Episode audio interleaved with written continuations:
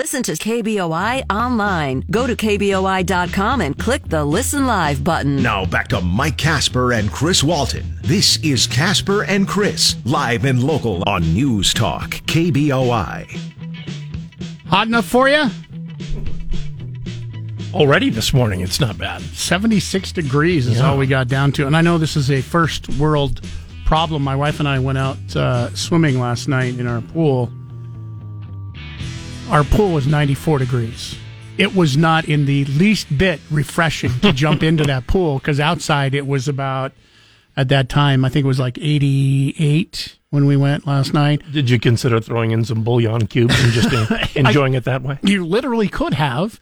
Um, I jumped in and I go, this is hot. Hmm. So I went and got the thermometer just to test and see how warm it is. And yeah, it was 90, 94 Did you um, degrees. have to get into your hot tub to cool off? uh, don't have a hot tub. Oh, That was a hot tub. I see. Yeah, pretty much that was a hot tub. Part of the problem is that we have a, a cover that we keep on, automatic cover that we keep on the pool to keep all the dust and because we get so much wind out there. Right. And that holds all the heat in. So it never has a chance to cool down at night because all the heat's held in. So, uh, yeah, not, not real refreshing. I might have to, I might have to bring home a, a truckload of ice to cool that down. But it just, it gave, it gives me thought of like, if you, if you live in Arizona, for instance, where it's always over like 105 degrees during the summer. I, I mean, is a pool even refreshing a little bit? Because I mean, at nighttime it doesn't cool, it cools down to maybe 85, 90 at night, 106, 110 during the day. That's a is good it question. even I refreshing in the summertime to jump in a pool? I don't know. I've never been swimming in Arizona, so I couldn't uh, say one way or the other. Now, I we've been to Arizona many times for spring training and been in places that have pools and it's it's Mm-hmm. refreshing then, but in in spring training it's like 85 90 degrees during the day and gets down to you true. know, That's 60 March. 70 at night. That's March. It's not July, August. yeah. So I I just I wonder if people even use their pools in places like that. I don't think you can air condition your pool, can you? I have no idea. I don't either. You can certainly, you can certainly, uh, you know, keep it heated. I know I know one thing and we do keep ours heated although the heater is not on right now because it's 94 degrees. Right. I do know one thing. I don't have enough money to uh, invest in an air conditioner for my pool because I did not win the lottery on uh, Friday night. Hmm, there's a coincidence. Neither did I. One winner in Illinois, um, and it ended up being one point two eight billion dollars. So they will uh, bring home around seven hundred million um, dollars after tax. it, it, it came down to uh, if you if you took the annuity, you know, payments over 29 years, it would be 26 million a year, which is uh, is not too bad. yeah, And that's Well, and, that's and- after taxes. and it goes up five percent per year. So the the longer it goes on, the more you get. Hmm. It's kind of funny because it's twenty six million dollars a year, right, for the annuity. Mm-hmm. And the, and the reason that they give, I was reading this over the weekend, that they give for the increase of five percent is because they don't want it to be affected by inflation and prices going up during the time, so that you run out of money or have to live. So let me get this straight: they're giving you 26 million a year, and yet they give you a cost of living increase. cost of living increase of five percent per year. Does that make sense? no, I would I would consider that uh, to be uh, uh, com- non-useful. And then there are Not, people not- definitely not necessary. on Social Security who would love to get a 5% cost of living increase per Mm-hmm. year. Granted, they got a little more than that this year. I think the cost of living increase was about uh, 8%, I think, this year. But usually it's around 2 to 3%. They would love to see 5% I mean, it's- every year. It, it it never catches up with the actual cost of living. No. Other news uh, that we're talking about this morning Idaho has another case of uh, monkeypox. This time, uh, another case here in the Treasure Valley. Canyon County. Southwest District Health uh, reported Friday that a Canyon County resident is the first to test positive within their district. That district includes Canyon County, Adams, Gem, Owyhee, and Payette and Washington counties. Do we have a list of places where this individual went? Um, well, they're they're currently looking into that and also contacting everybody that they've come in close contact with. Health District said that local and state public health officials are working with individual healthcare providers to make sure that the person is treated. Officials were working to identify any potential close contacts and notify them of their exposure risk. First probable case of monkeypox in Idaho, you might remember, uh, identified July 6th, almost a month ago. And that was in Central Del- District Health Area, which includes Ada, Boise, Elmore, and Valley counties. So this, um, if it was in Ada County, we don't know if that particular case was in, in Ada County, but if it was in Ada County, this would be the second case in the Treasure Valley. It would be weird if it turned out to be somebody who, you know, hasn't left their house in a month. They don't know on this one. The first one on July 6th, uh, they caught it while in traveling outside the country. Right. Um, keep in mind, monkeypox only spreads via close personal contacts. Most cases result in mild illness, in the rash. Um, it's rarely fatal. According to the CDC, most people recover on their own. Symptoms include fever, headache, chills, respiratory issues, including a sore throat, nasal congestion, cough, and a rash, which may look like pimples or blisters. Except for the pimples and blisters, pretty much it sounds like you have the cold or flu. Exactly. It sounds a lot like COVID, actually.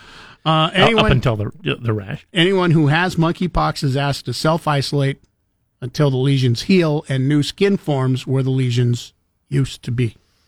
Get the pox out of here. So there's that. You mentioned COVID. I did. President Biden has COVID again. A rebound COVID or something like that. What's it called? Um, I think I think Bounce rebound. COVID? Yeah, because he's he tested positive for three or negative on Tuesday, Wednesday, Thursday, and Friday, I believe, mm-hmm. and now is testing positive again.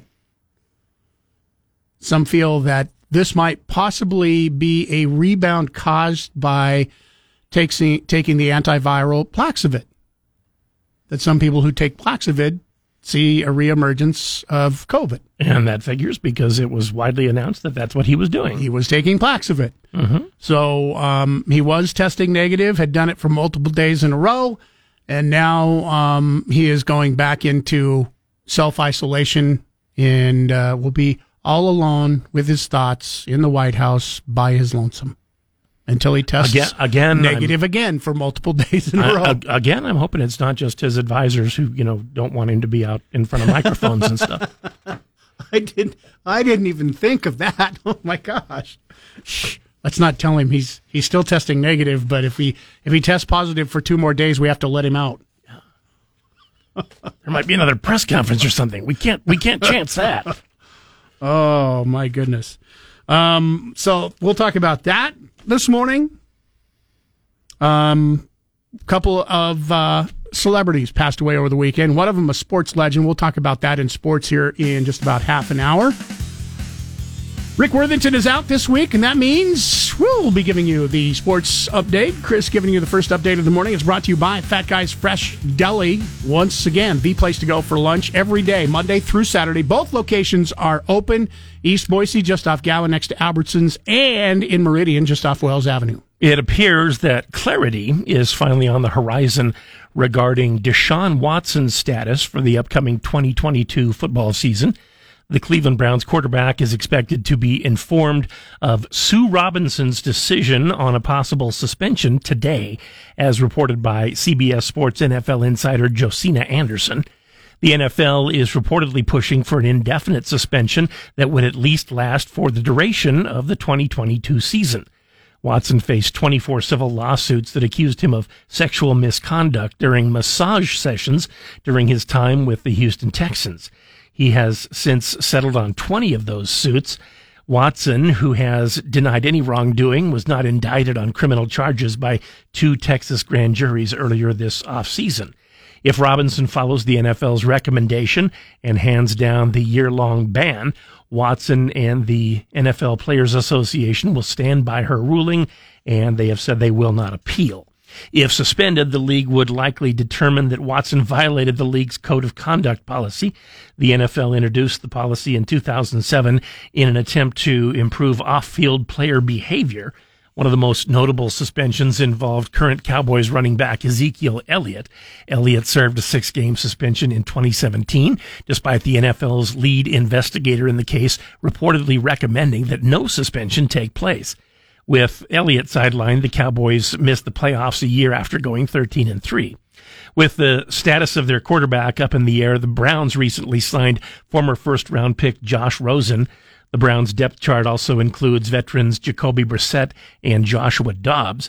Browns coach Kevin Stefanski said last week that Watson and Brissett are going to get a ton of reps as the team goes through the opening stages of training camp. Stefanski did not discuss Watson's current situation regarding a possible suspension. That's sports. Drive home live and local with Nate Shellman this afternoon at 3. Now back to Mike Casper and Chris Walton. This is Casper and Chris, live and local on News Talk, KBOI.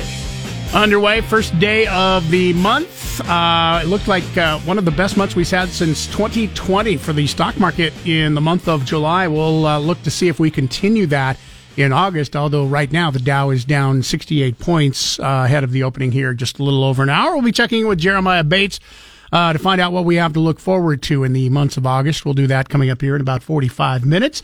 Roberts in Caldwell, uh, thank you for holding on this morning. Good morning. You're on News Talk KBOI.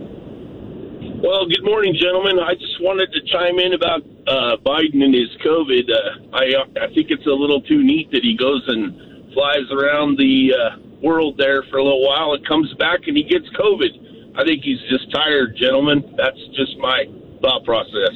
So you you think that, in your opinion, he doesn't even have COVID? He just needs to rest. Correct. I think he's he needs to rest. The guy's taken more vacations than any other president that I'm aware of. So I think he just uh, yeah, I think he's tired from going over and talking to the other folks. All right. Who knows? I'm not. I'm not a doctor. I'm not definitely not his Well, it- doctor. it- so- it's, it's probably bad publicity if you simply announce that you're taking, uh, you know, time off because you're exhausted, especially if you're Yeah. the president. You're not supposed to be exhausted, even though it's an exhausting job. Thank you for the phone call. Um, and and you know that there is some PR going into this. Um, you know, even when he was sick and showing mild symptoms, they wanted to uh, make sure. When I say they, his administration wanted to make sure that they show that you know he's he's not just laying in bed recovering. That's so what they had him get dressed up and and say, "Hey, I'm in the Oval Office working today." That's what your PR people or your spokespeople are supposed to do is uh, take everything you say or do and somehow make it sound positive. As Come- opposed to just testing positive. Phone lines, by the way, are open if you want to get through 208 336 3700, pound 670 on your Verizon Wireless. Uh, remember, as always, you can also email chris at kboi.com, mike at kboi.com. Those numbers I gave you, you might want to lock those into your speed dial once again this morning. We've got a couple of things that you can uh, do some winning on. Um, number one, for our Casper and Chris Damn Near Impossible question, we will be giving away $50 gift certificates to R and R Barbecue. If you love barbecue, you're going to love R and R. Uh, two locations to serve you: a Village at Meridian and also downtown Boise. So you can take advantage of that. Also, this morning uh, we have Jo Dee Messina concert tickets that we will also be giving away to one lucky person. That'll happen sometime between now and 10 o'clock. So lock in that uh, number on your speed dial if you'd like to uh, get a chance to win either of those, because you do have a chance to win them here from News Talk KBOI. Broadcasting from the Empire Title Studios, we are, we News Talk, KBOI. You know, uh, Daily Show was uh, here. Well, I, they were here longer ago than last week, but it aired last week on the Daily Show with Trevor Noah. Um, it's it's a fairly long story, uh, but we do have some highlights from that. We might we might have to play some of it because it, it was it was very funny. And the story is not dying down because uh, coming up here in the uh, November election, two more counties in Oregon will vote whether or not that they should join Right. the greater Idaho area. Which, which means nothing unless Idaho invites them. Well, Idaho has to invite them. Then the Oregon legislature has to agree to it. The Idaho legislature has to agree to it. And then- Congress has to agree to it. And then uh, Idaho has to cut Oregon a huge check for the land. Well, And this is what Maybe uh, or maybe Ronny, not. Ronny Chieng. You know, I, I saw the bit on uh, on Trevor Noah, and Ronny Chieng uh, was you know was asking people, uh, okay, you have to write a check for several billion dollars. How do you feel about it now? And all the Idahoans were going, no, No. We, we don't need it. um, it- I guess it would depend on how badly Oregon wants to get rid of uh, those areas. They're they're not the best parts of Oregon because the, the the best part of this whole greater Oregon or greater greater Idaho thing would have been for Idaho, we would have coastal property. But Well, that depends on whether you know you that like. county already voted no. It just depends on whether you like the color green or the color beige better. So, I mean, if if we could have got part of the Oregon coast for Idaho, that would have been kind of cool. How- However, that county said, no, we don't want to become a part of Idaho. So we, we just get the crappy parts of, you know, the, the ugly parts of Oregon. And I'm saying that, you know, God bless you if you live in those areas. Um, I'm talking about if you've driven through those areas, it's like driving from here to Mountain Home. Well, it's not pretty. I was going to say it's it's it's not that it's bad. It's just that it's very similar to the road between Boise and Twin. Yeah, Yeah. very, very much so. And we And- and we on up to. Pocatello, There's, there's not a lot there. So, um, anyway, uh, we may get to that coming up here for you in case you didn't get a chance to hear the whole thing yourself. Um, 208 336 3700, pound 670 on your Verizon Wireless. Phone lines, once again, are open as usual at this time of the morning and every morning from 6 until 10. Remember, you can also email us. Chris at KBOI.com, Mike at KBOI.com. Send us an instant message through our fan, base, uh, fan page on Facebook, or you can text us. That's the same as our main number, too. 208 336 3700. For your Google Play, simply say, Hey Google, play 670 KBOI. Now back to Mike Casper and Chris Walton. This is Casper and Chris, live and local on News Talk, KBOI. 208 336 3700 pound 670 on your Verizon Wireless. It is uh, 642. Uh, do have uh, some celebrity news uh, over the weekend.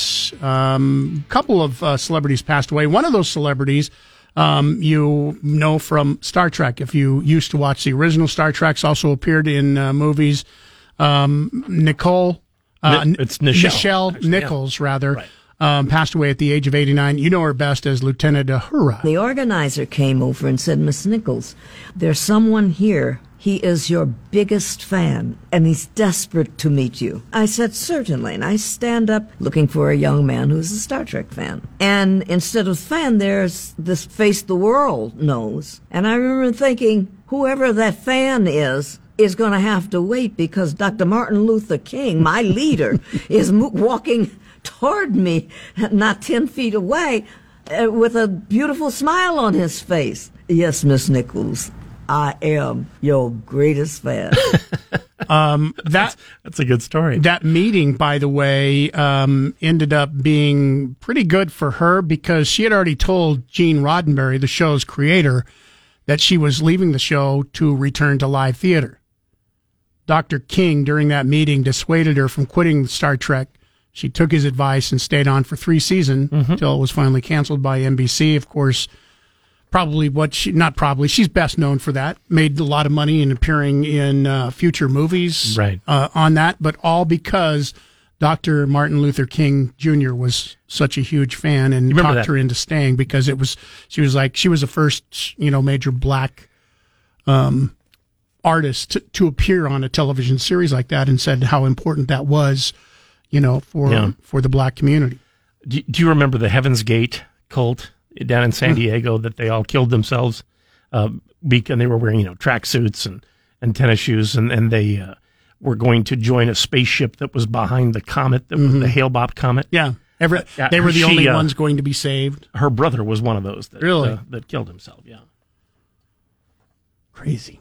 Anyway, she passed away uh, yesterday at the uh, age of 89. Sports figure also passed away. This update on sports brought to you by Fat Guys Fresh Deli. Check out their menu, fatguysfreshdeli.com. Greatest uh, basketball player to ever play the game passed away yesterday at the age of 88. Bill Russell, NBA great, who anchored a Boston Celtics dynasty, dynasty that won 11 championships in 13 years.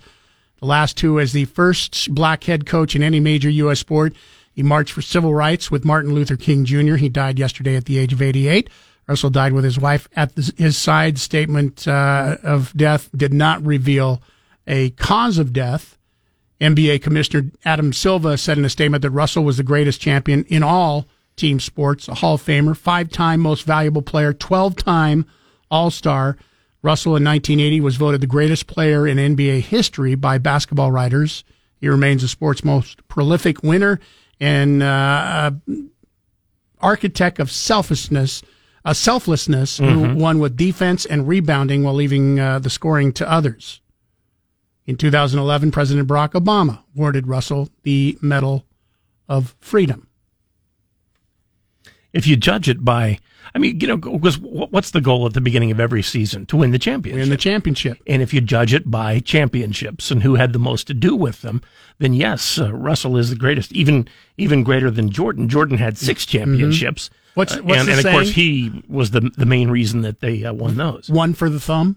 He had two for the thumbs and one for a toe, mm-hmm. basically, with the uh, 11 championship rings.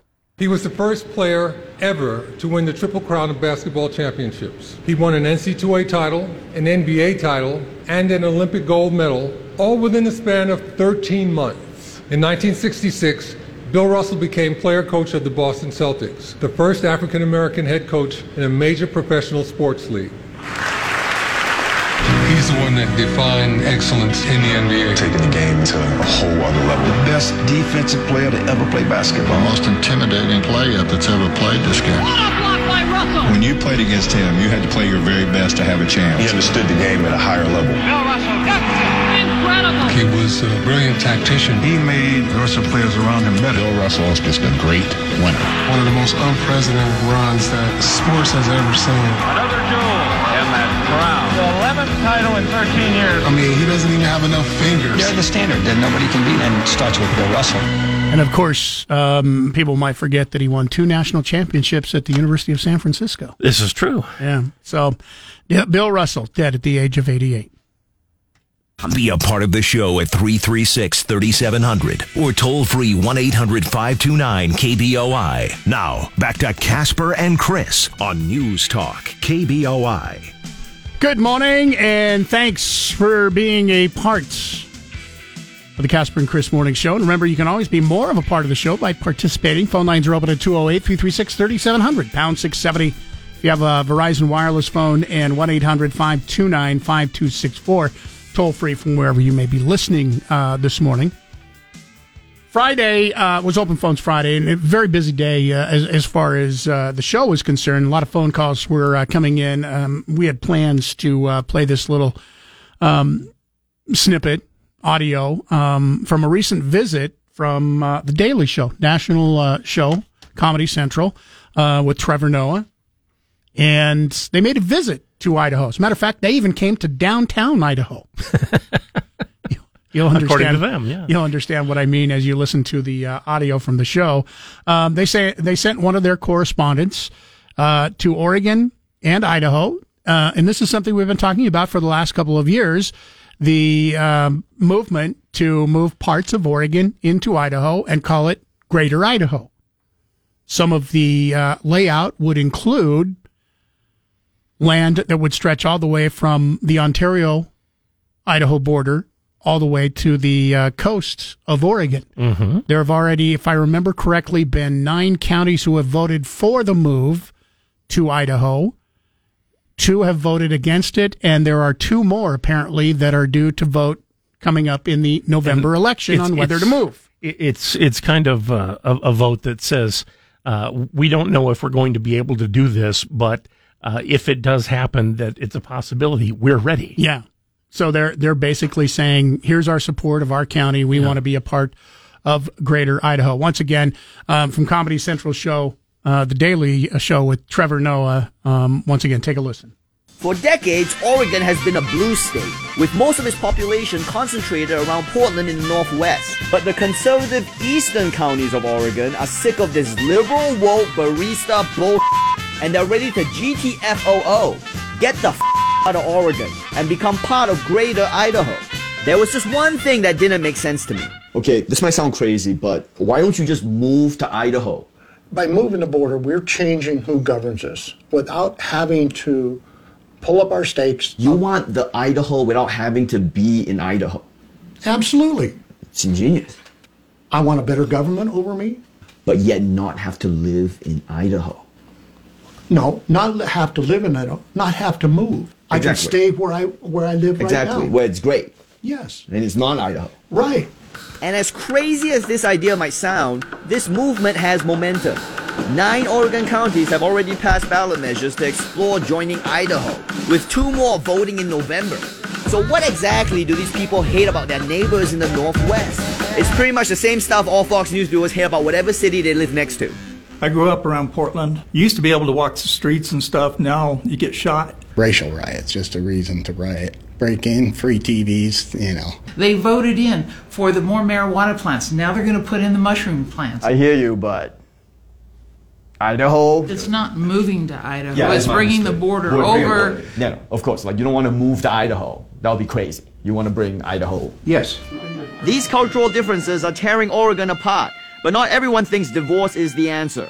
Constitutional law scholar Norman Williams. This is not going to happen. Moving a state border even five or ten yards is tremendously difficult. South Carolina and North Carolina did this just in 2017. Okay, well, it's been done before. Just do it more. If you look at the statutes that both states had to do to just deal with 19 homes being moved, you move the Oregon Idaho border by 300, 400 miles. The complexity of that is just overwhelming. Man, you would have been such a bummer on the Oregon Trail. You would have been the guy who's like, what about typhoid? What about diphtheria? What about the cost of oxen? Cock the wagon or get the f- out. Turns out there's a ton of obstacles on the trail out of Oregon. Liabilities, state debt, pension obligations, and a long list of incompatible laws, especially recreational marijuana. Legal in Oregon, not in Idaho. But luckily, Mike has those answers. I don't have those answers. And I shouldn't answer those questions because I'm not in the decision process. You're just the ideas guy. It's like walking into your house and going, "Hey, let's get a divorce." Or let's sit down and talk about it. Let's put it into the legislators' hands because they're they're the decision makers. So leave it to these politicians, the same politicians you want to secede from. Just let those guys handle this.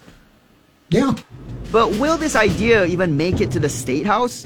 Nitpicky Norman says, no way.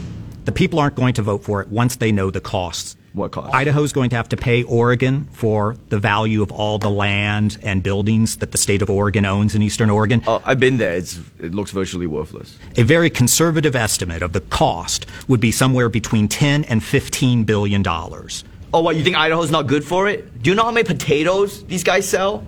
A lot. Still, he had a point. Eastern Oregon wasn't just trying to divorce Portland, they also wanted to marry Idaho. Was Idaho ready for that level of commitment? I headed for downtown, uh, Idaho to find out. I think they're they're welcome. I don't see why not. I mean, Eastern Oregon is pretty much just like Idaho anyway. Welcome with open arms? Yeah. Just wait until they hear about the price tag. How much would you personally pay for Eastern Oregon to join Idaho? Well, I wouldn't want to pay anything. Well, yeah, but I mean, you know, or Idaho would have to buy Oregon state assets to move it over. It's not just as simple as, you know. Yeah, oh, I don't know, 10 million? Probably gonna be closer to 10 billion. Then that's a hard no. This is what Idaho will get a seaport, maybe. 800,000 angry, gun toting conservatives. And a ton of empty, desolate land. I mean, Idaho's already got however many angry, gun-owning, truck-driving people, so I think we're we're about capped on that. Would you guys be okay with having to drive an extra six hours for legal weed? Ooh, yeah. sorry, I said six hours, but really it's six hours there and then six hours back, so that's a Right. 12 hour Right. trip. Yeah. Uh, no, that doesn't sound good. I mean, at that point, you might as well drive to Mexico and get some fresh cocaine.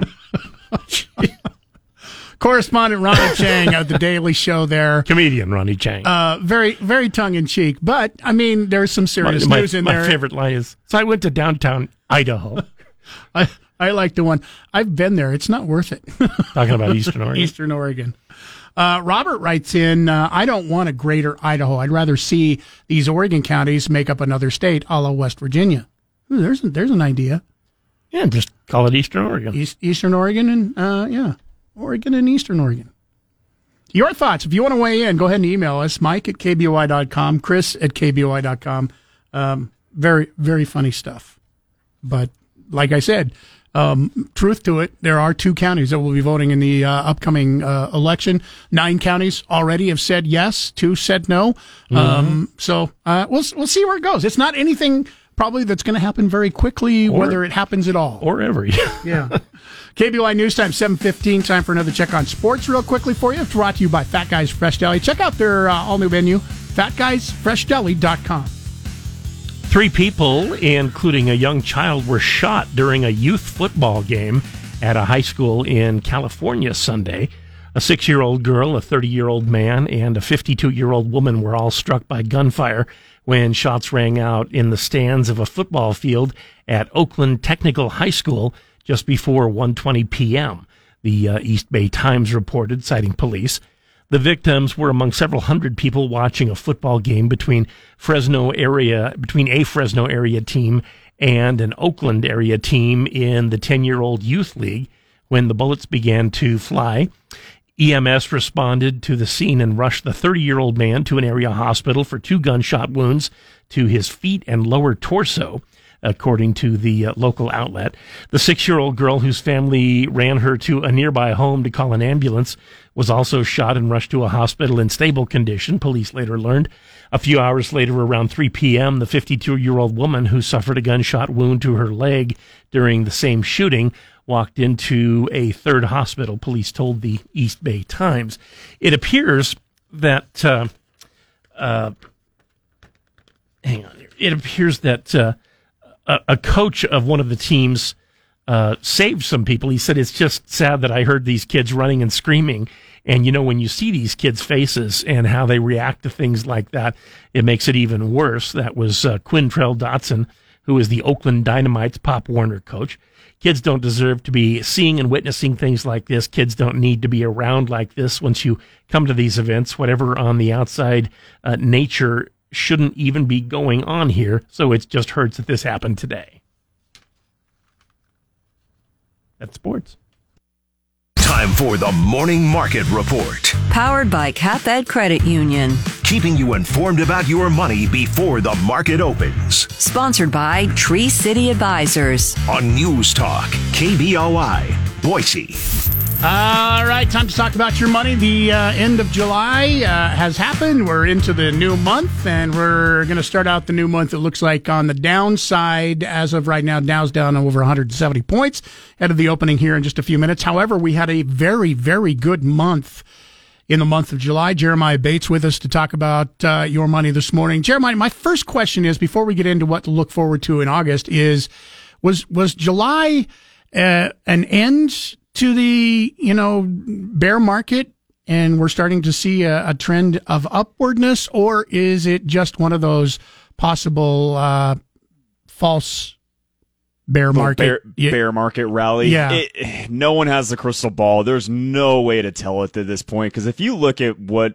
the what we had entering into the first half of the year going into august the s&p 500 had its worst half since 1962 only to have August or sorry July show us the best month that we've seen since November of 2020.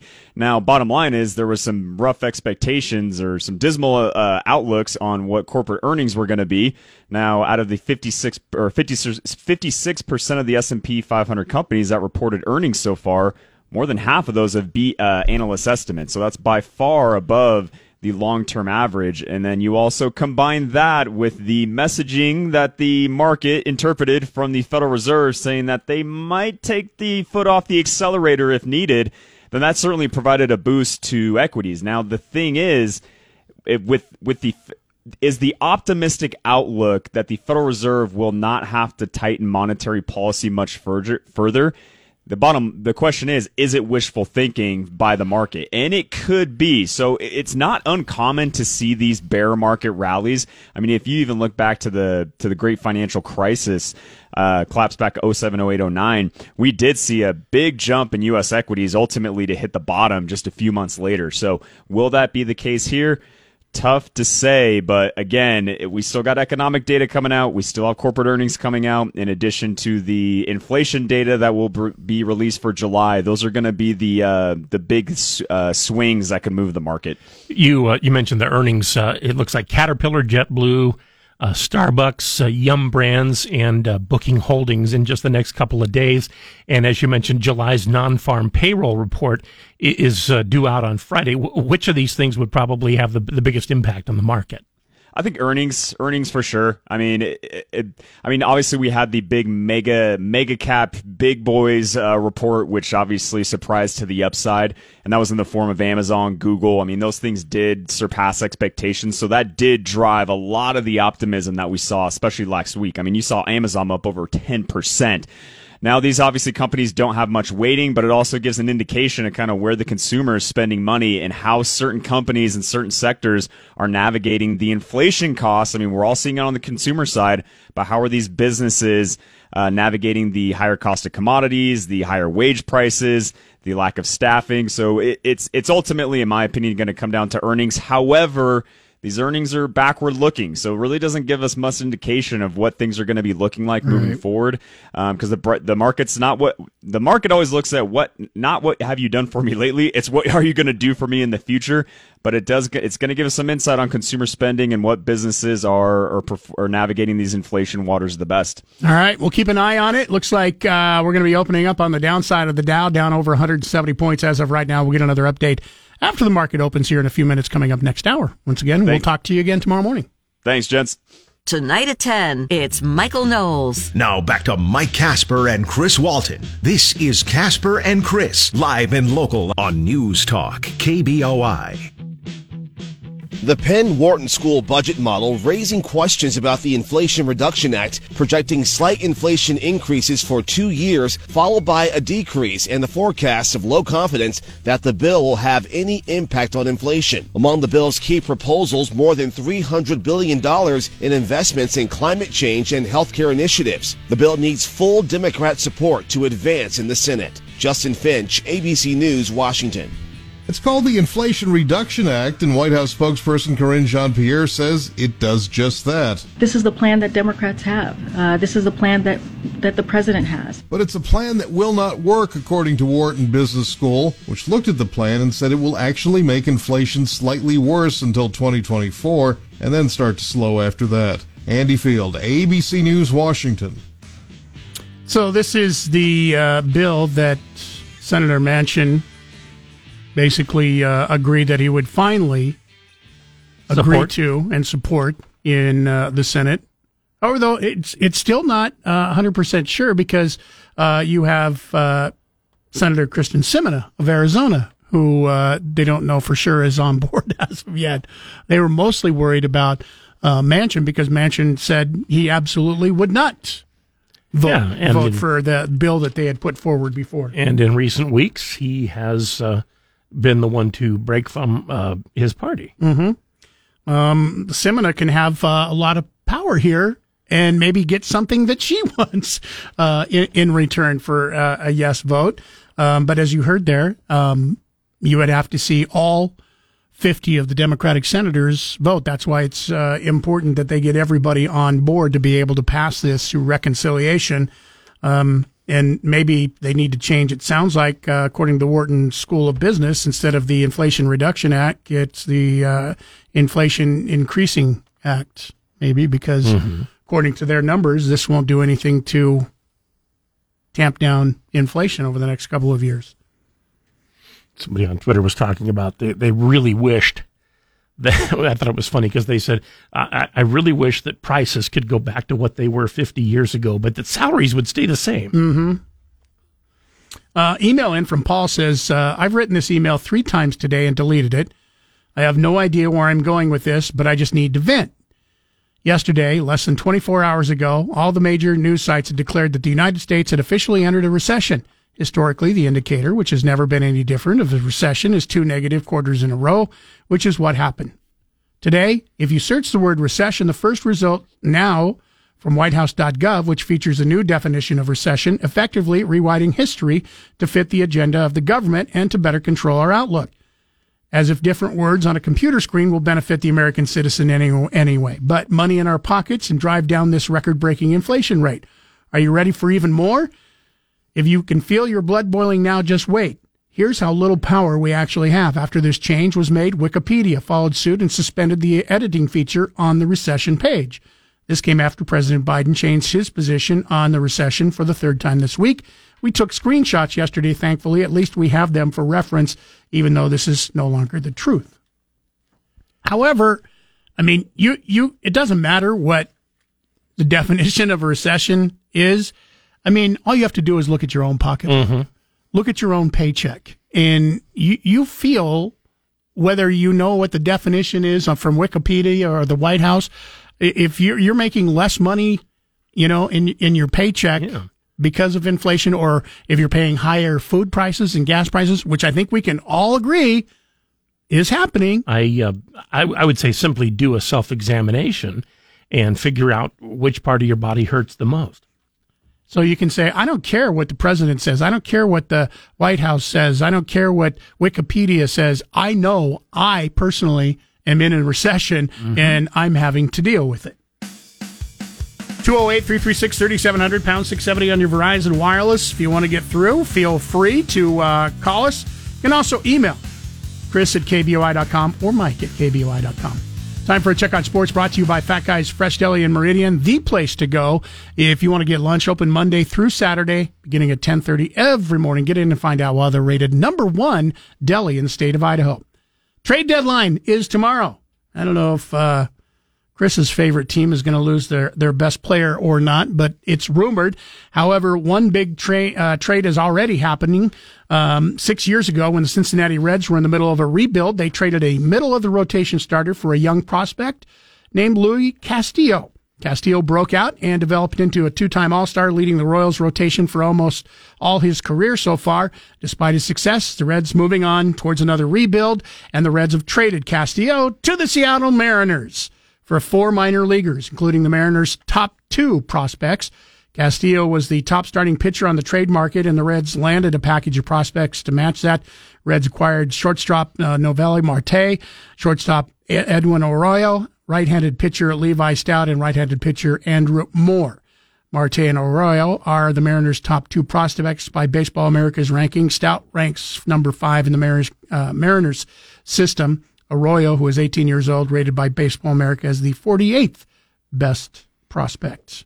Trade deadline, like I said, is tomorrow. We get to find out if the uh, number one trade prospect in this year's uh, trade market, Juan Soto of the Washington Nationals, will be traded anywhere. Doesn't have to be, but very well, Well, could be. The Washington Nationals are going to uh, ask for a lot. Last year, about this time, they got rid of Trea Turner and Max Scherzer. So if they want to solidify last place, they really need to get rid of Soto. Well, they also, if Soto does get traded, expect uh, another at least one or possibly two players to be traded with him Mm-hmm. to get rid of a massive amount of contracts that uh, the Nationals are currently paying. When the when they're not in a pennant race in in at Nationals Park in August and September, if you cheer, you can hear an echo of your own voice. It's kind of hot and uh, uh, muggy in, in Washington. Just a and- bit, yeah. KBOI News Time, 747.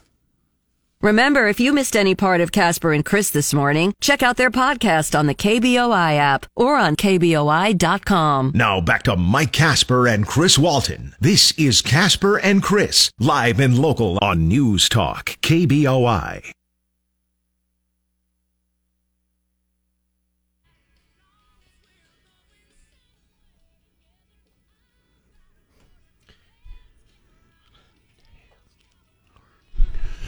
That's Jo Dee Messina. She's going to be in town, and we have your tickets. As a matter of fact, all this week here on Casper and Chris, we'll be giving away tickets to see Jo Dee Messina live in concert. All you have to do is uh, listen in and be ready to call sometime between now and 10 o'clock. We'll have a chance for you to get those tickets, 208 336 3700. If you have a Verizon phones, pound 670 on your Verizon wireless. Just be ready to call. We'll be looking for caller number six. Don't call us now caller number six when we uh, tell you to be ready to call, and uh, you can get those tickets. Once again, this morning before 10 o'clock and all week, we'll have those to give away. Plus, $50 gift certificates to R&R Barbecue with our Casper and Chris. Damn near impossible question. That's coming up here in just about 30 minutes or so from right now. I know we are a ways away from the presidential election. We still have a midterm election Mm-hmm. to get through, which is uh, very important. And I bring this up because uh, we've we've talked about things that Biden is doing right now. Um, there there's no way that Biden is going to announce whether or not 100% sure he is going to run or not going to run for president in 2024 before the midterm elections, no matter how many Democrats tell him you shouldn't be running. We need a new person um, just because of his age. Um, same goes with Trump. Um, this is kind of an inter- interesting thing. Um, RNC has warned Trump that if he announces that he runs for president before the midterm elections, they will stop paying his legal bills. Hmm. Interesting Pub- arrangement. isn't it? Um, Republican leaders are worried that Donald Trump could, could hurt their midterm chances by announcing a run too soon. Um, hope that they'll be able to dissuade him from doing so by cutting off money that he will have to fight some of the lawsuits um, and some of his legal problems. So far, the Republican National Committee has paid nearly $2 million to law firms representing Trump as part of his defense against personal litigation and government investigations. That would seem like a lot if it weren't law firms. at a thousand dollars an hour. I'm guessing Yeah. probably somewhere around in there. RNC uh, official told ABC News that as soon as Trump would announce he is running for president, the payments would stop because the party has a neutrality policy that prohibits prohibits it from taking sides in a presidential primary. This isn't the first time that legal bills have been seen as a possible leverage over Trump, according to the RNC's most recent financial disclosure to the Federal Elections Commission. From October 2021 through June of this year, the RNC paid at least 1.7 million to three law firms representing Trump, including firms that are defending him in investigations into his personal family business in New York. Last month alone, the RNC paid $50,000 to a law firm representative uh, representing Trump in uh, June. It's an open secret with the, re- within the Republican Party that nobody wants Trump to announce his candidacy no- until after the midterms. There's no such thing as an open secret. The RNC is reportedly not covering Trump's legal bills, by the way, related to the House Special Committee's investigation into January 6th attack. So that's that's not a part of the thing that they uh, are covering. Hmm. But it is interesting to see. Um, if you're wondering why Trump hasn't announced as of yet, has a possibility of losing millions of dollars, could be the reason right there. Yeah. Like, oh wait, if That's you're not going to pay for my uh, That's a good point. If I can break even on this thing, yeah, I'll run. If, if I'm going to lose millions of dollars, eh, there's no point in this. Download the 670 KBOI app for your smartphone for free. Now back to Mike Casper and Chris Walton. This is Casper and Chris, live and local on News Talk, KBOI. A bat found in downtown Boise this week has tested positive for rabies. It was found on Tuesday on a sidewalk on Bannock Street across from Cecile D. Andreas Park. Two other dead bats were reportedly seen in the same area last week, and public health officials urge residents to take precaution as the rabies virus can be fatal in both people and pets if left untreated. If you or your pet touch the bat, you're asked to call 208 375 5211 to speak with a Central District Health epidemiologist. All right. Uh, first of all, let's get the name of the park correct. uh, it's not Cecile DeAndreas. Uh, Cecil D. Andrus. Mhm. Former governor of Idaho, two different times, also was the uh, U.S. Secretary of the Interior under Jimmy Carter. This you realize this park is just a few blocks away from our radio station. I do. Have you seen any dead bats? Um, Uh, I haven't been coming in and out of the building. I have no. I don't. I don't see well enough to see dead bats. I would just, you know, think they were rocks or something. Public health officials are urging Idahoans to take precautions, avoid any contact with bats, which I do all the time anyway. Baseball bats, vampire bats. uh, none they- of them. they None of them are have- too much They, fun. they all have rabies, possible rabies. Um, the rabid bat tested positive downtown Boise last week.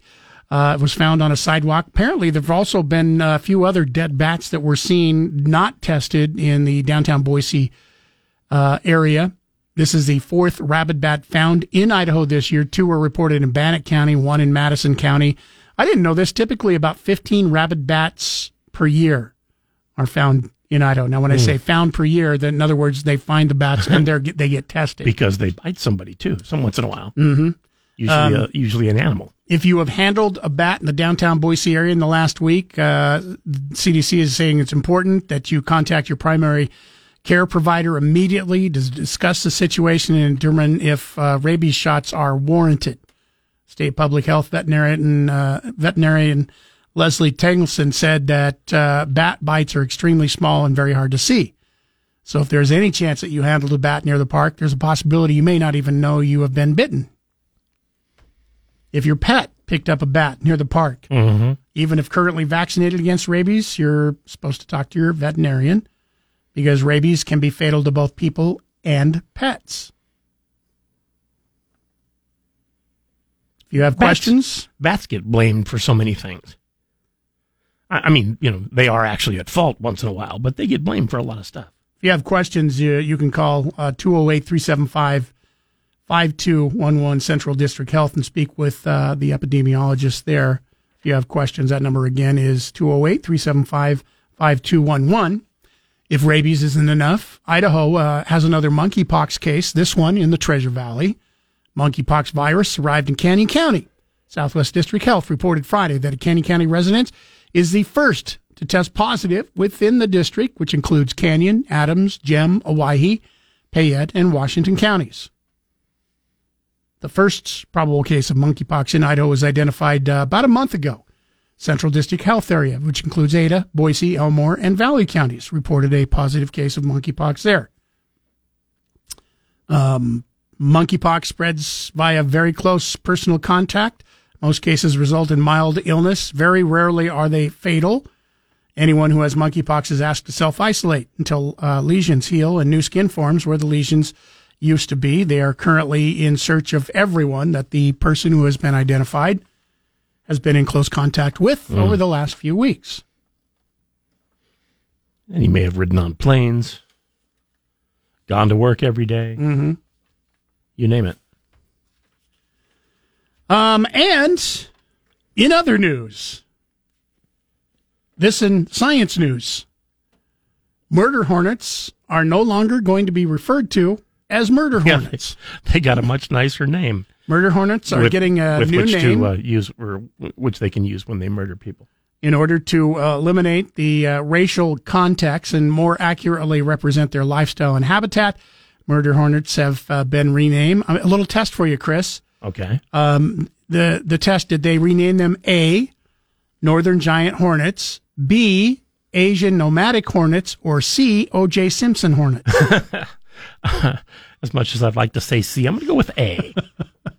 yes. Um, so Murder Hornets will now officially be known as Northern Giant Hornets.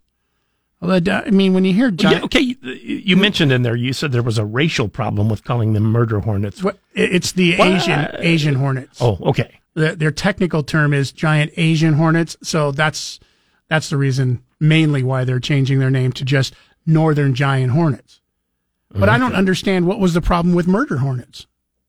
I mean, that's, It seems it's like- not Asian murder murder hornets. It, it seems like, you know, not only a good description, but uh, a fair warning, really. yeah, because I mean, good grief, they're kind of scary. They're huge. They can wipe out Hey, a- you- an entire bee population. You think I should approach those uh, murder hornets? No, I, I don't think you should. How about giant uh, nor- or northern giant hornets? I mean, still, nor- nor- northern giant murder hornet. y- y- there you go. Why I don't I don't understand why they took away the murder hornet out of it. I, I get okay, you take away the uh, Asian giant Asian hornets. I I get it. So some some hornet lawyer says, well, it turns out they just kill in self defense. It's if you don't scare them, they do not kill you. They're accused of murder There hornets instead of actual murder hornets. Murder suspect hornets. Oh man, there are so many things that I, I just do not get. Um, another story that I just don't get. Um, after saying that he will never build one more foot of wall, um, President Biden has quietly agreed to complete uh, some of Trump's wall. But only the stuff that's already standing. Is that it? Just reinforce it? Yeah, well, no, not reinforce it because the it didn't get finished. So he's agreed to finish some of the wall in Yuma, Yuma, Arizona. Mm. Some of the holes that were not completed when Biden took office. He now says that he will go ahead and complete the building of the wall, even though he was not going to allow one more foot of wall to be built. He's receiving, uh, of course, as you would expect, a lot of criticism from Republicans over this. Um, He should tell everybody, I'm going to build it from the Pacific to the Gulf of Mexico, but I refuse to extend it all the way to the Atlantic Ocean. uh, Department of Homeland Security uh, Head Secretary uh, Alejandro uh, Mayorkas had authorized U.S. Customs and Border Protection to close four gaps in a border barrier that was not completed under Trump. Um, the project uh, meant to address operational impacts as well as immediate life and safety risks and will be funded with DHS's fiscal year 2021 appropriations, according to a press release released by the Department of Homeland Security. Biden administration just quietly approved construction of a border wall near Yuma, Arizona. Ryan founder, uh, Fournier rather, uh, founder of Students for Trump, tweeted Friday, "Remember when Biden attacked Trump over the walls? That walls now apparently work." I guess Biden couldn't abide to just stand there and look at half a wall. not that he's been near it. Uh, well, not recently because once again he has COVID again. Right. Not that he's been near anybody. After he tested ne- or positive, and then he tested negative for six days and was said to be over COVID, and now he has a what are they calling it? Bounce back COVID or, or rebound or reinfection whatever. or rebound reinfection. Um, and they say a lot of this has to do with possibly Paxlovid that older people who have received Paxlovid have seen a as rebound he, case of COVID. As, as he famously did. Mm-hmm. So now, after six days of uh, testing negative, he has tested positive again and will be re isolating for another uh, week to uh, 10 days till he can test, I guess, negative for. I, I, don't know how many negative tests you have to have before you can officially again, go back and be around people again. Again, there will be, uh, they're expecting a worldwide meme shortage during that time. KBOI News Time is 816. We'll take a break for traffic and weather. When we come back, we've got a $50 gift certificate to R&R Barbecue that you can win with our Casper and Chris. Damn near impossible question. On the way next. Don't go away. Today from 10 to 1, it's Dan Bongino. Now back to Mike Casper and Chris Walton. This is Casper and Chris, live and local on News Talk, KBOI. All right, Casper and Chris, damn near impossible question. $50 gift certificate to R&R Barbecue. Remember, they have two locations, downtown Boise, right across from the Zions Bank building, and at the Village in Meridian. John is going to get first crack at our question today. John, our question, what was the first official appearance that Charlie Brown ever made on television? He specifically appeared in something. What was it? I think it uh, was in 1959, a Ford Falcon commercial a Ford commercial. Man, you were really specific, and that is correct. Yay! Charlie Brown's first television appearance actually came in a Ford commercial. Now, when, when, you asked me that, I said, "Oh, I'm pretty sure it was." Uh, a Charlie Brown Christmas in 1965, and you said, "Nah, not even nope, close." No, yeah, you you were off by about uh, six years. Mm-hmm. Congratulations, John! You now officially have a fifty dollar gift certificate to R and R Barbecue. Hold on the line. Oh, that's great. um, we've got uh, fifty dollar gift certificates. We'll be giving away all this week. Keep that in mind. Also on Friday morning, that is going to be the KBOI Sweet Deal of the week. So once again, just to give you an idea, every week they sell out fast. Our our Sweet Deal last week to Barrel House Pub and Grill, sold out within half an hour. Um, R&R Barbecue is one of our f- very quick sellouts. I pretty much guarantee um, that if you wait half an hour, you're not going to get an R&R Barbecue gift certificate. So once again, Friday morning, whatever it does to make you remind yourself, you need to set an alarm or uh, a reminder from Alexa just remember to go in just before 9 o'clock, sign in at kboi.com, click on that sweet deals link, and you'll get that $50 gift certificate to R&R Barbecue. Stick around, still on the way before 10 o'clock. Sometime within the next hour and a half, concert tickets can be yours. Uh, if you're a big fan of Jo Dee Messina, you don't want to go away. We've got a chance for you to pick up uh, tickets to see Jo Dee Messina live in concert today. As a matter of fact, we'll have all those this week, the entire week too. So make sure you're listening in to win. Be set to call. Uh, if you want to set your uh, speed dial right now, you can do that if you want. 208 336 3700, pound 670. If you have a Verizon wireless phone, when we give those away, we will be looking for caller number six. We'll take a break. Uh, coming up, news at the bottom of the hour. And we'll get back to some of your phone calls and emails here on News Talk KBOI. Get 670 KBOI on Alexa. First say, Alexa, enable the 670 KBOI skill. Then, when you want to listen, say, Alexa, open 670 KBOI. Now back to Mike Casper and Chris Walton. This is Casper and Chris, live and local on News Talk, KBOI. The Penn Wharton School budget model raising questions about the Inflation Reduction Act, projecting slight inflation increases for two years, followed by a decrease, and the forecast of low confidence that the bill will have any impact on inflation. Among the bill's key proposals, more than $300 billion in investments in climate change and healthcare initiatives. The bill needs full Democrat support to advance in the Senate. Justin Finch, ABC News, Washington.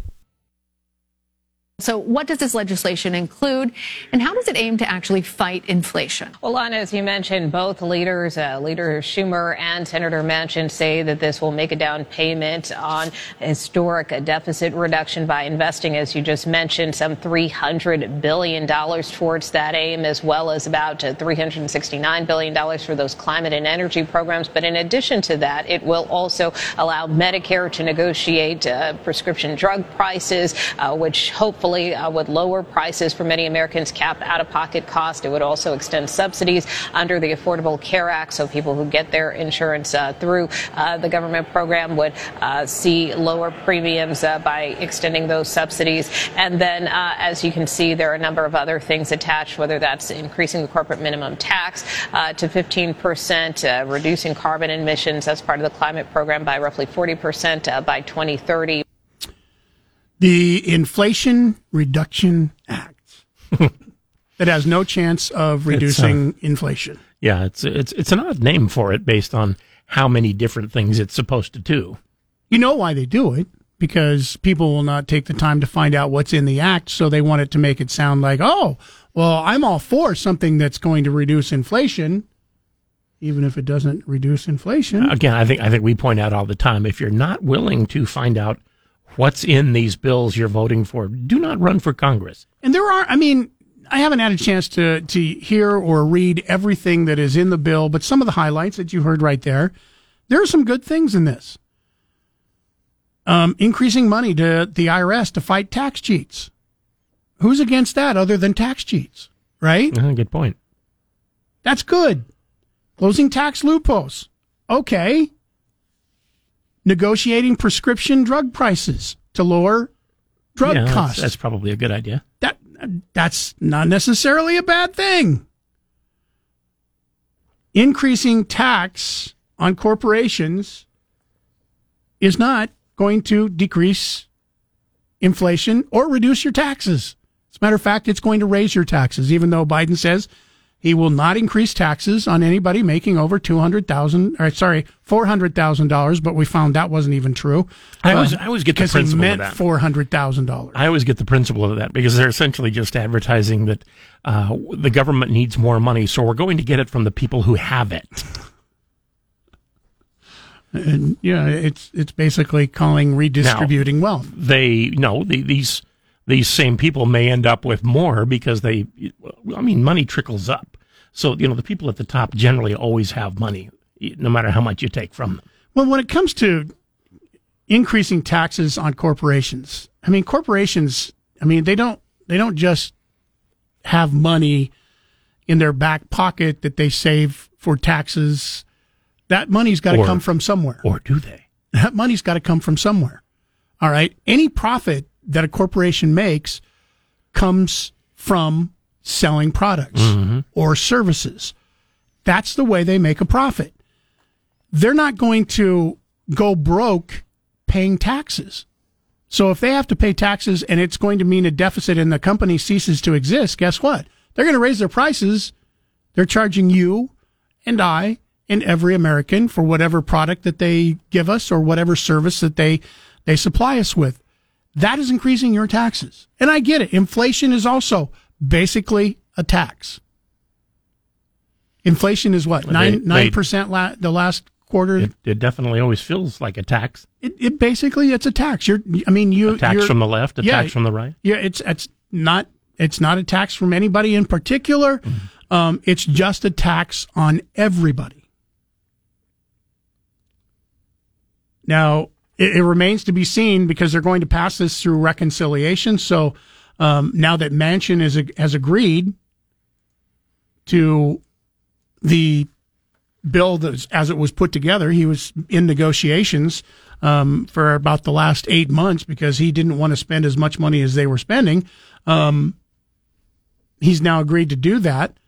Now it remains to be seen will they have the 50 votes because they either have to have all 50 Yeah, Democrats or a Republican has to cross it. Something in that bill appealed to Manchin. Either it appealed to him or did he get tired of the constant pounding that he was being taken um, by I- I people in his party going, dude, you're screwing up everything for us. You you, you have to be with I, us. th- I think you have to be a little mazzo just to uh, run for Congress. Yeah. Tom writes in uh, Mike at KBOI.com. The section of wall being built in Arizona is Kyrsten Sinema's state. Let's see how she votes in the Manchin and Schumer's bill. And we brought that up a little bit earlier. Does she now take up the mantle and go, well, wait a minute, I'm not for this either. This is spending a lot of money. And now that it's come out, they've had a chance, um, economic experts have had a chance to go over it and decide, you know, whether it does actually decrease inflation, which they're saying it doesn't does that change you know how how Sinema might vote on this particular bill because it, it, before it was Manchin and Sinema, but Manchin, the more powerful of the two senators, was the one that they wanted to get on board first. Now they have done that. We haven't heard if Sinema is going to back it or if she's not going to back it. We'll find out possibly when they vote, or if Sinema goes says, "Hey, look, I'm not really Oh, in you know favor of this either." You know how the thinking goes. I realize the uh, expert economists at the Wharton School said this won't work, but I believe that common sense says it will. Yeah, let's not listen to That, that's only like what eighty eight percent of Americans talk like that. hmm It is interesting. Um, one of the things in there is a $7,500 tax credit that will go to anybody who wants to purchase a new electronic vehicle. Sounds great, right? Yeah. a little bit. The average But, cost um, of a new electronic vehicle yeah, is that's- that's- $80,000. That's the problem right there. Eighty thousand. That's the average cost. That's not the cost of all electronic vehicles. So don't go. Oh wait, I bought a one that was only forty three Mhm. That's the average cost of all electric vehicles sold is eighty thousand dollars. People keep tweeting, and, and they've been doing this for weeks now. That they've been tweeting that you know I I, I can't afford five dollar uh, you know a gallon gas, so I think I'm going to go buy myself an eighty thousand dollar car. But We remember the, the- Pete the problem with said that, that, though. But, but the problem with that is it's never been about saving you money. It's uh, none of this is about saving you money. It's supposed to be about saving the air that you breathe, the planet you live on, that sort of thing. But money, no. It's supposed to cost you money so that you do want to save the environment, right? Save the climate, stop climate change. I'm I'm sure there's some sort of logical chain in there somewhere. I just I lose track of it. By the way, um, that $7,500 tax, tax credit on an average cost of an $80,000 vehicle um, stops at $225,000 in income. So if you make $225,000 or more, you don't get that tax credit. Yeah, I'm still okay. But are you going to go pay it, spend uh, 80 grand on a electronic No. vehicle? No, I, you already spend 50 grand on I- an I electronic al- vehicle? already did that. No, you have a hybrid. This Well, is true. for this is strictly for It's, on- electronic it's only vehicles. it's only partially electronic. exactly. So this is strictly for and electronic vehicles. So the, and technically, it was a little under forty eight grand anyway. the president wants you to get rid of that vehicle, Chris, Okay, because it burns gasoline. yeah, not very much. It doesn't. But he wants none of that. Baby steps. By the way, uh, if you're curious, gas prices continue to go uh, down nationally. Yeah, this is like what fifty days in a row or something. National average is now five dollars and four cents a gallon. That's and, and there are places national average. There are places where it's uh, like three forty nine. 18 states have gas under $4 a gallon. now. Yeah. 18 states. Idaho isn't even close. We're still at, uh, I, I did notice nothing has fallen over the weekend, still at about, uh, This is the four- point. 493 a gallon. This is the point where Idaho and start stop blaming the Fed and start blaming the state and going, okay, now who's in charge of this? Yeah. Why is this happening? 208 336 3700, pound 670 on your Verizon Wireless. Uh, we, our phone lines are open. Like I said, you can get through to us if you can't call us. You can also take part in the show by emailing Mike at KBOI.com or Chris at KBOI.com. Send us a message or you can text us 208 336 3700. Ben Shapiro this afternoon at 1. Now back to Mike Casper and Chris Walton. This is Casper and Chris, live and local on News Talk, KBOI.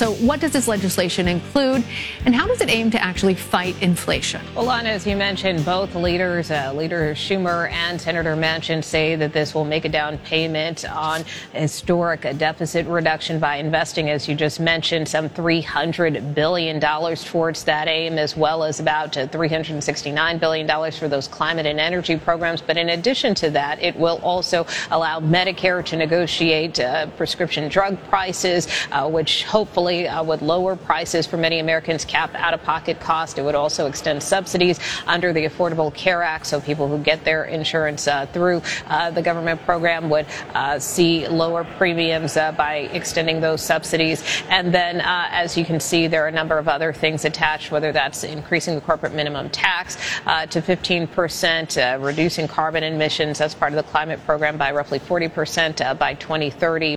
Your thoughts? Um, are, are, there enough good things in the bill? I mean, because we went over some of the things. Some of the things, you know, are, are, are things that all Americans want, whether Republican or Democrat. I think all Republicans and all Democrats and anybody else in between wants to have less expensive pharmaceutical drugs.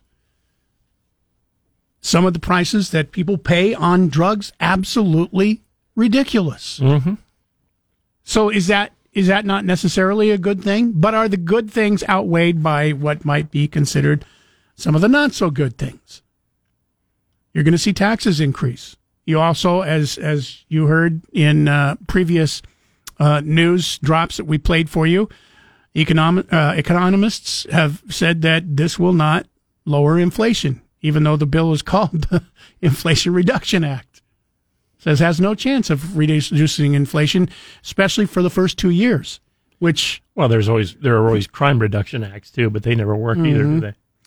Um, that would be especially bad news for Democrats because you would want to see inflation being reduced in the first two years because in two years there's a presidential election that is coming up. That would be right? convenient, wouldn't it? Yeah. So that's that's definitely one thing. Um, you know, and, and as I mentioned, increasing money to the IRS to fact to fight tax cheats. Who can be against that unless you're actually cheating on your taxes? No, that's true. Nobody. I and gee, I, I bet hardly anybody's doing that.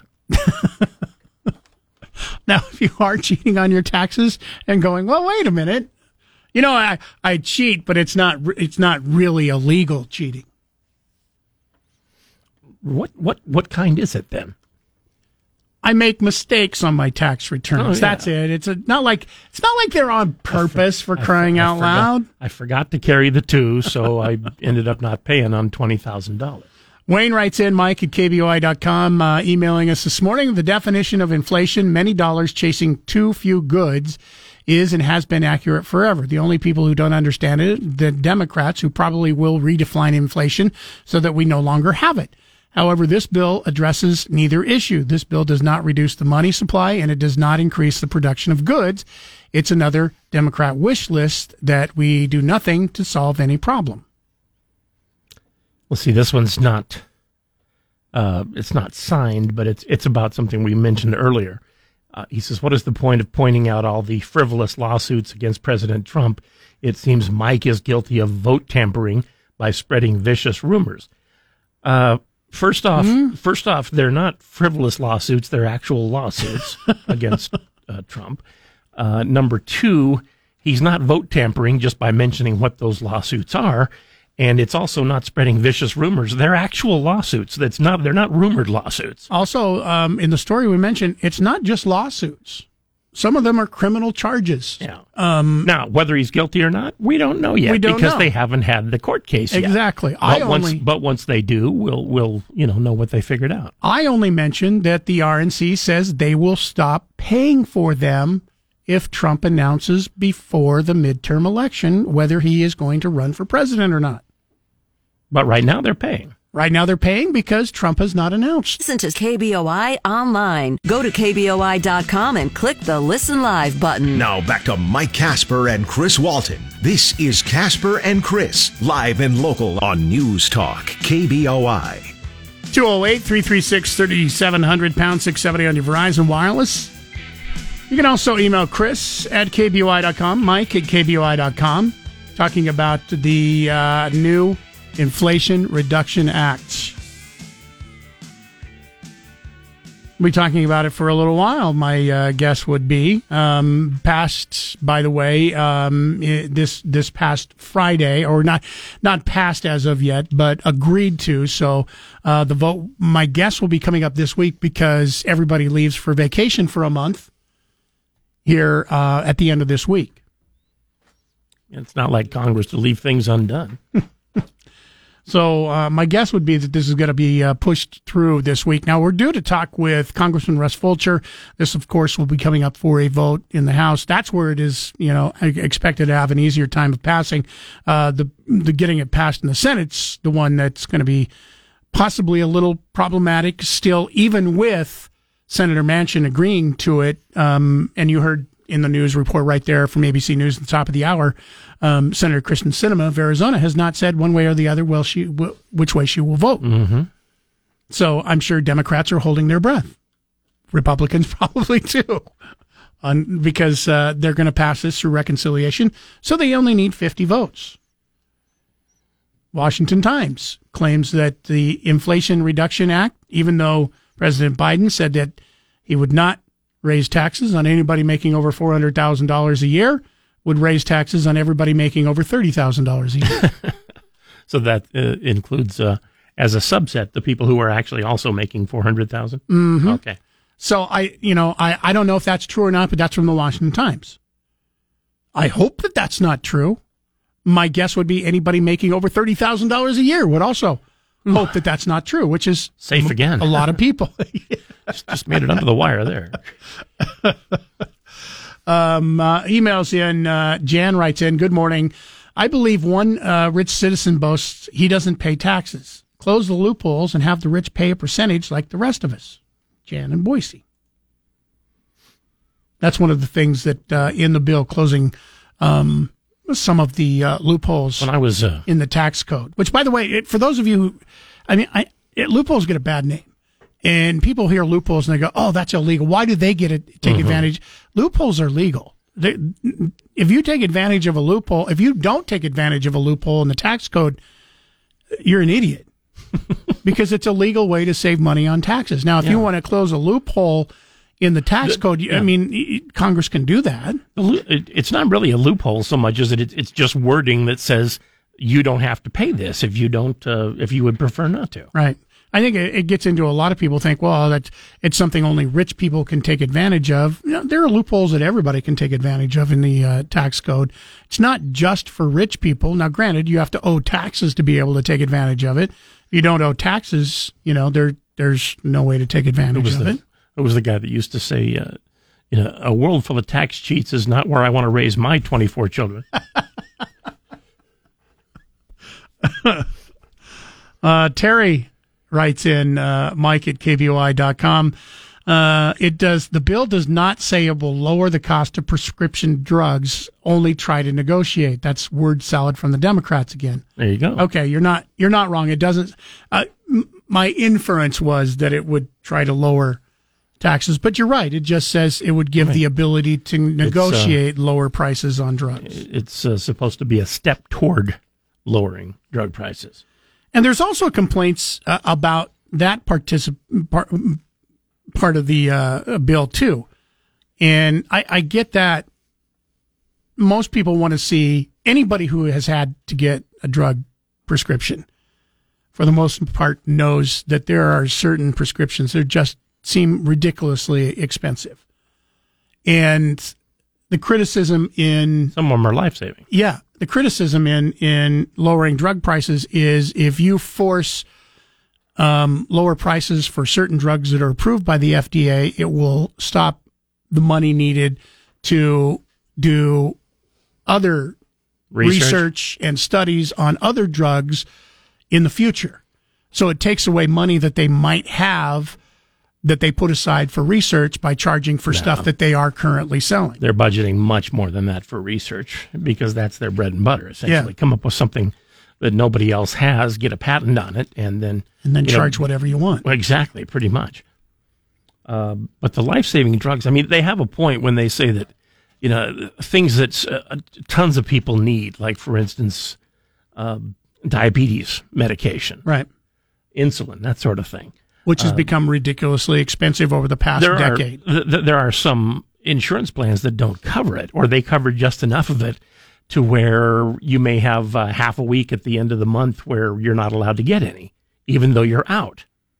And it doesn't work out for some people, especially those who drop dead.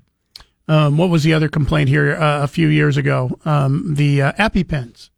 Used to be able to get an EpiPen for people who, you know, might, stuff, might yeah. be allergic to bee stings that would, they would die. If they got stung by a, a bee and didn't have an EpiPen with them, they would die. Or came in contact with uh, some sort of tree net. a few years ago, EpiPens went from a couple of bucks per pen to a hundred dollars per pen. Why? Cause it, cause Because they could? Well, because they could, and they figured the insurance companies would just pay it. Because what were they going to do? Where, where else are you going to get an EpiPen? Yeah. But that's right there's the problem. It's like, all And right, The problem, the problem there is that people who don't have insurance, and there are still there still still are people who don't have insurance, uh, won't be able to afford something they need to save their own life. Exactly.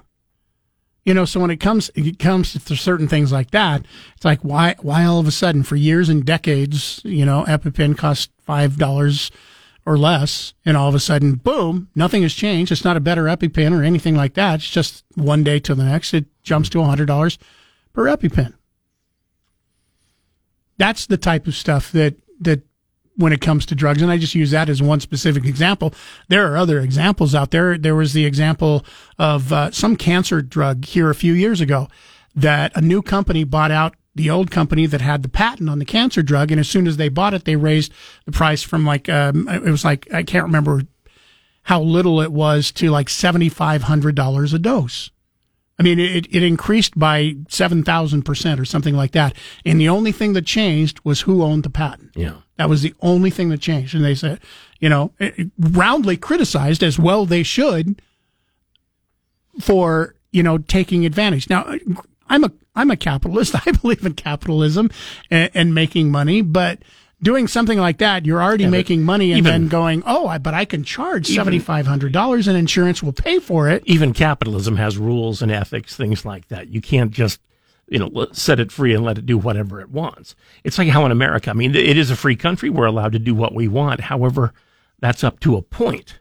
Uh, you know, we can't go around killing other people, stuff like that. There are there are always rules uh, that keep you from just you know just I don't know, I, charging whatever you want for you know whatever product you want. Uh, Gordon, New Plymouth, thanks for being on uh, with us. You're on News Talk KBOI. Good morning to you. Good morning to you as well. Well, this inflationary fighting bill, it, sounds wonderful to me. I here's something uh, for the financial service industry. Uh, they're against it because of the the threat to their carried interest tax loophole. They don't want to have to pay taxes on a certain kind of income that, that the hedge fund managers um, get, and there's plenty for the fossil fuel industry not to like because there's incentives for uh, electric cars. And as you've just been talking about, there's big pharma's against it because we're going to have competitive bidding of their products. So here's financial services, fossil energy, and uh, financial services, fossil energy. What was the other one? Financial services, fossil energy, and big pharma all against this thing because it's going to cost them. So naturally, uh, they fund information. They they arrange for information to be on on the radio and in, in print to, to fight this. And I just hope people have sense enough to realize that that is the swamp. You know, the Republicans have been saying that the swamp is the is the liberals that want to tear down the country. It used to be the swamp of the lobbyists representing the most powerful, richest corporations, it, and that is the truth. It's big pharma, it's fossil fuel, it's it's what's the other financial services? Yeah. Anyway, uh, that's the swamp, and this bill is fighting it, and I hope your listeners will are supporting that.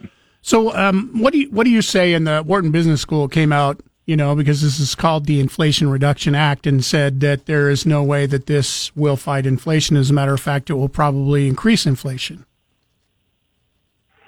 Well, I think if uh, there's more people who can afford the inflated prices, that'll be almost as good as fighting inflation. Uh, I guess that is one way to look at it. Thank you for the call. Appreciate it, Gordon. My pleasure. Thank you. It's like my dad. My dad used to talk about uh, how uh, throughout his entire life, uh, his hourly wage was about the same as a gallon of gas. Now it it would be. I mean, wages have to be higher than that now considerably, but for the longest time, I mean, we know when guys were making a dollar an hour, gas was uh, either a dollar or lower than a than you know than a dollar a gallon, and you know as it as it rose, so did everything else. But um, I don't know. Just w- once in a while, it gets a little out of control. Could you imagine right now if the, if that was the same now as it was then? That I told you the fifteen dollars a gallon. You, yeah, I, I, well, I told you what, what people want to do. They want to uh, go back to the prices that existed 50 years ago and keep the salaries that exist right now. Because 50 years ago, the salaries were such that all the stuff that seems really cheap now was still expensive. 208 336 3700, pound 670 on your Verizon Wireless. Uh, Dow made a big uh, bounce back here. Well, a little bit earlier, was up about 70 points after being down 170 in the futures. But even right now, it's basically flat. We're uh, down $5.91 on the Dow. So starting out the new month, last month, best month since November of 2020 when it comes to the uh, stock market. We'll keep an eye on that for the rest of the day. See if we'll start off August on the same way or if things will change up. Drive home live and local with Nate Shellman this afternoon at 3. Now back to Mike Casper and Chris Walton. This is Casper and Chris, live and local on News Talk, KBOI. Phone lines open if you want to participate in the show. That is encouraged. 208 336 3700, pound 670 on your Verizon Wireless, toll free 1 800 529 5264.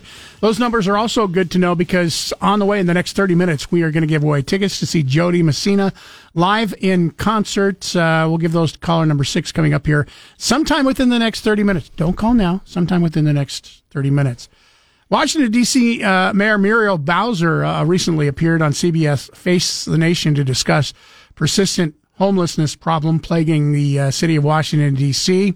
Bowser called on the federal government to get more involved as she fears illegal immigrants are being tricked into traveling to Washington, D.C. Take a listen. The uh, Washington Post reported last week that homeless shelters in D.C. were filling up, um, and groups were getting overwhelmed by these buses that the governors of Texas and, and Arizona are sending here full of migrants. How significant is this influx? How many people? Well, this is a very significant issue. Um, we have for sure called on the federal government um, to work across state lines to prevent um, people from really being tricked uh, into getting on buses. Uh, uh, we, we think they're largely asylum seekers uh, who are going to final destinations that are not Washington, D.C. Uh, I worked uh, with the White House to make sure that FEMA provided a grant to a local organization um, that is providing services to folks. Um, but I fear that they're being tricked into nationwide um, bus trips when their final destinations are places all over the United States of America. So it's not just local taxpayers picking up the tab. You're saying the federal government is helping. Well, local taxpayers are not picking up the tab and should not pick up the tab. Um, and we really need a coordinated federal response. We know um, that it's done uh, for refugees who, who come uh, to, to the states from all points uh, of the world, and the same has to be uh, done in this situation. So, local taxpayers not picking up, shouldn't pick up the tab for immigrants who are being tricked, as she said, uh, getting on to buses in Washington, D.C.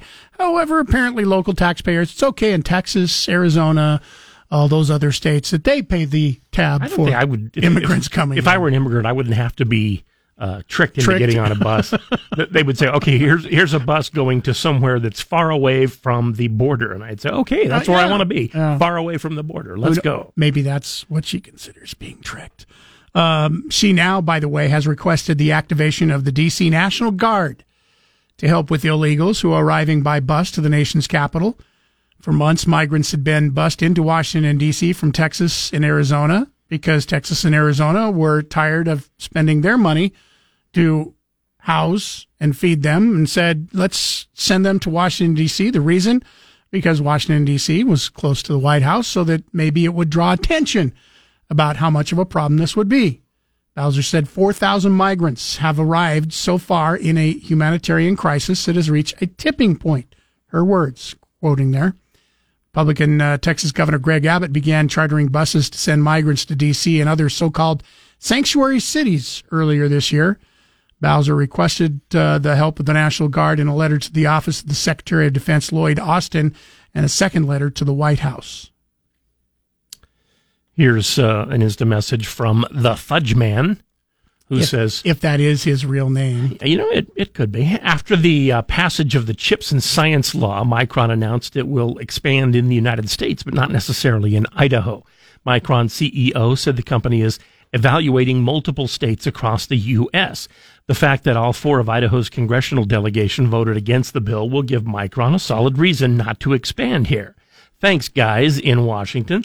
The Treasure Valley could use a couple thousand well paying jobs with good benefits, but your orders from GOP leadership must be followed or your reelection funds will be cut off. We get it.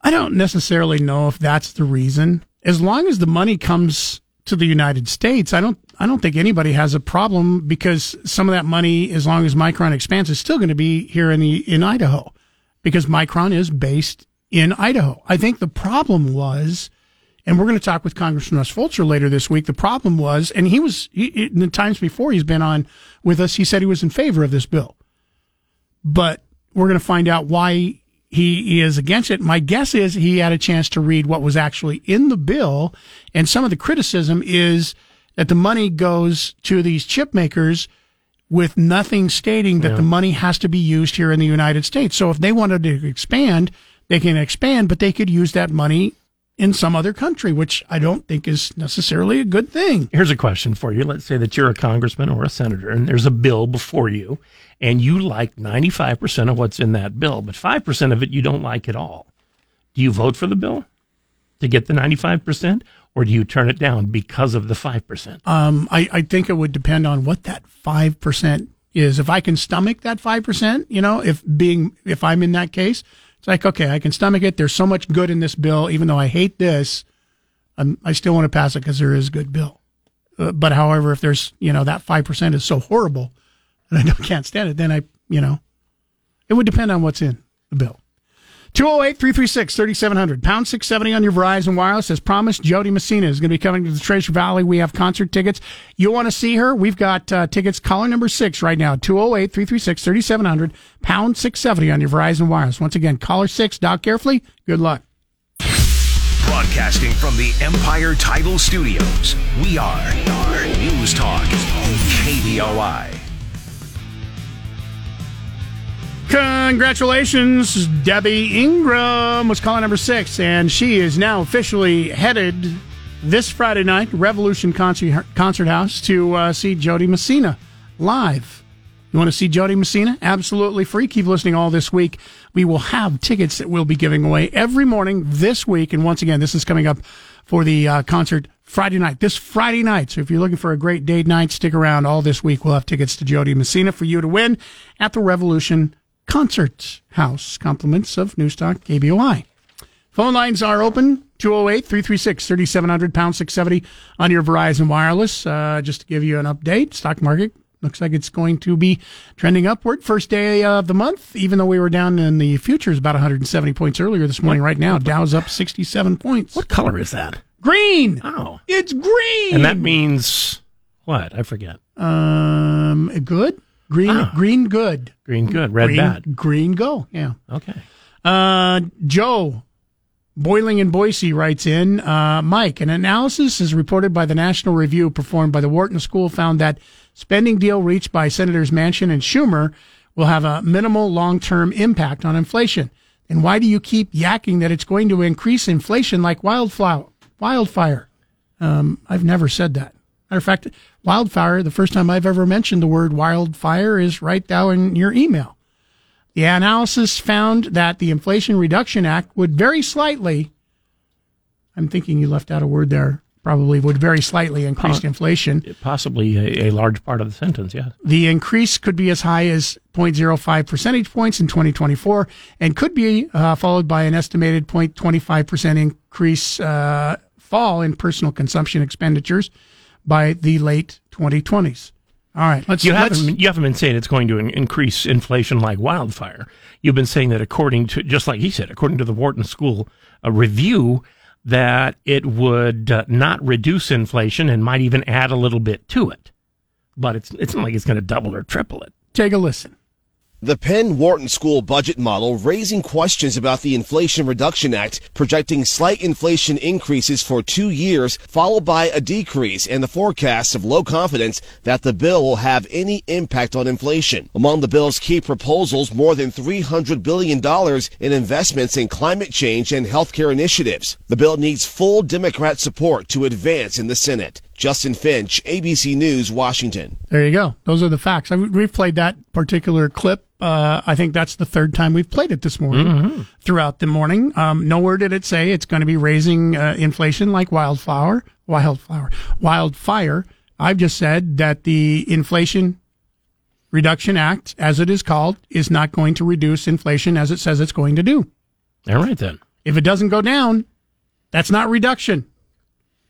Now, it's to- still to- very to be high fair- at nine percent. To be fair, in, o- in other stories this morning, we have talked about wildfires, but those are the ones that are actually on fire. Yeah, California, Montana. Um, uh, Steve in Boise, good morning. You're on News Talk KBOI. Well, I'm with you, Mike. I'd rather have wildflowers. you know, this uh, mayor in D.C., uh, they're not really a state, so I don't know that they should be required to take people, but it's a good place to send people. Uh, what, what if if they were the 51st state and they took uh, uh, 151st, fifth, or 150 First, ones.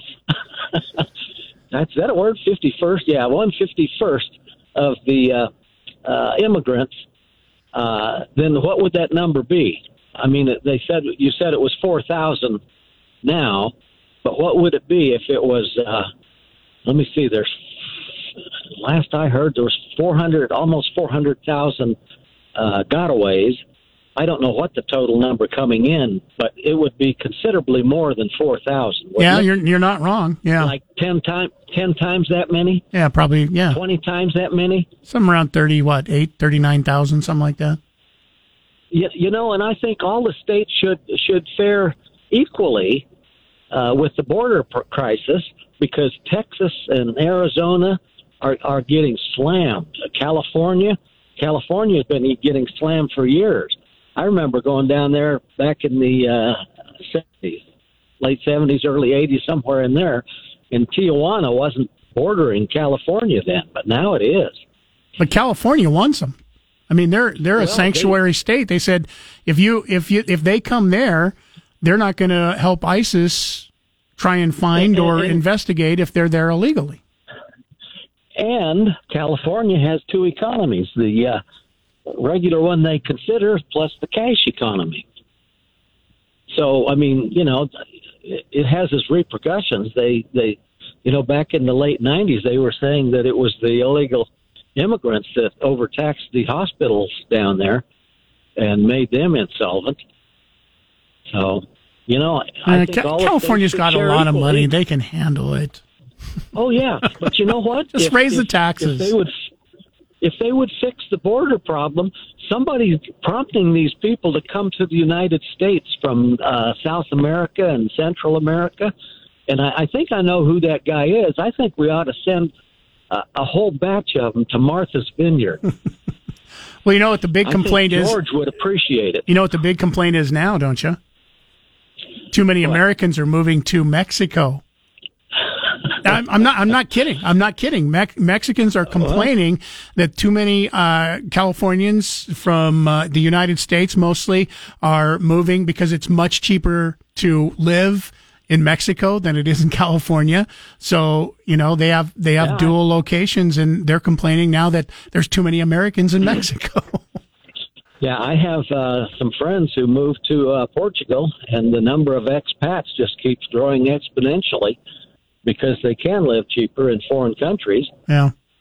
Well, and especially foreign countries, there are some foreign countries, and I think Portugal is one of them, um, that are set up have really good rules for people from the United States living there. They want them to come there and bring their money there. Who was one of them? Portugal, I think, is one Oh, of them. Portugal. Yeah. Yeah. Uh, have you ever seen House Uh, Hunters International? they look- I don't. Uh, I don't think I have. Oh. Is that what, it's on like H, it's, it's on like HGTV Yeah. TV or something, but they they have people who are wanting to live overseas or just live in other countries, uh, sometimes surprising ones. Yeah. and they help them look for houses. And in some of them, you can get uh, you know a house about the size of your current bathroom, uh, and and that's all you can get for you know like fifteen hundred dollars a month or something. Yeah. There's a lot of places that, you know, I think uh, you mentioned Portugal. I think uh, Costa Rica is another one where, I mean, you can get Panama. Panama is another one where you can get really nice houses um, that you would never be able to afford here in the United States. Um, banking rules are, are similar. They make banking rules easy for American citizens. And, and the other thing that's really a lot more inexpensive than here in the United States is healthcare. And that's why a lot of people, especially older people that are retired and living on, you know, a certain income can go there and not have to worry about health care, which is a big concern here in the United States of as you get older being able to afford health care. Thank you for the call, Steve. Appreciate it. You bet. See you guys. Uh, John in Nampa, good morning. You're on News Talk KBOI. Hello, John. John, are you there? I can hear you breathing. All right, we'll put that on hold and maybe John will come back. Uh, text message in 208 336 3700, pound 670 on your Verizon Wireless. People holding their breath should be the American people. If this spending bill raises inflation, it won't make any difference to the politicians. Their salary, benefits, travel expenses, and guaranteed uh, income will continue, Republican or Democrat. Yeah, you're not going to see them taking a pay cut. Have we ever seen, has, has Congress ever taken a pay cut? Not that I recall. I, I don't believe it has ever happened. Food for Thought says, you know how you get a tax refund if you pay in too much. So do you get a huge tax free return when you win a big lottery, like the next year after the IRS takes their unfair share? No, you don't. They, uh, with, with, income tax, you, you never know exactly how much you're going to make in a year, or most people don't know exactly. And so you pay in a certain amount with every paycheck, just, uh, you know, so the government can function, supposedly uh, as as well as it ever functions anyway. But with a lottery, they know exactly how much tax to Yeah. take out, and they will take it out. Yep. And no, they will not give it to you uh, back. Eh, You, by the way, you don't get a choice. You know, you know what? I'm going to pay later, so don't take any of my tax. No, that is automatic. They take the money from you before you even get your paycheck. It's not even. It's like they don't trust you in paying your taxes later. That one point uh, three billion dollar Mega Millions jackpot. If the person ends up taking the um, one uh, lump Instant sum, it'll be yeah. it'll be like seven hundred sixty five thousand. However, minus taxes, which are in excess, I think, of forty percent. Uh, if you add state and depending on what state you live in, Mhm. obviously, I don't know about Illinois. Uh, and um, if you take the annuity i after taxes, it comes out to about twenty six million. If you lived in Idaho, Here's the crazy part. twenty six million a year. I mean. Here's the crazy part too that I was reading um, when it comes to the, the lottery payout. So so say um, that uh, I don't know what the uh, taxes are in Illinois, but say um, like my wife has traveled to Illinois numerous times over the last couple of months while the lottery was going on, and say she bought the lottery ticket there, and even though she lives in Idaho, uh, she would have to pay the taxes in Illinois in addition to Idaho because she bought the tax or the uh, lottery ticket in Illinois. Hmm. So as as you are traveling, you might want to keep that that in mind um, because there are, as you just said, some states where you get charged a lot more in taxes than other states for the state taxes and also the uh, taxes on gambling. Because once again, even though you know you wouldn't consider gambling the lottery being gambling, it is considered gambling, and that's why you have to pay such a high tax rate on uh, what you do indeed win. All right. We'll take a quick break. Uh, one more segment on the way 208 336 3700, pound 670 on your Verizon Wireless. Final chance to get through your emails, phone calls up next. For your Google Play, simply say, Hey Google, play 670 KBOI. Now back to Mike Casper and Chris Walton. This is Casper and Chris, live and local on News Talk, KBOI. 208 336 3700 pound 670 on your Verizon Wireless. Email us, mike at kboi.com or chris at kboi.com. An email from Terry says, Fighting inflation does not mean lowering inflation. What what does it mean then? Doesn't you don't You mean lowering prices? No, she It doesn't mean says he, he says that fighting inflation does not mean lowering inflation. What? What? That's um, exactly what that means. well, I would. I would think. What, does is there more explanation than that? That's it. Okay. I, I yeah, eh, fighting inflation does mean lowering inflation. That's the way you fight inflation. You don't you don't increase in inflation and say, "Hey, we're fighting inflation." I would imagine that's what happens if you win. It's a little confusing. Uh, Jim writes in uh, the guy who called earlier from New Plymouth thinks that big pharma will pay.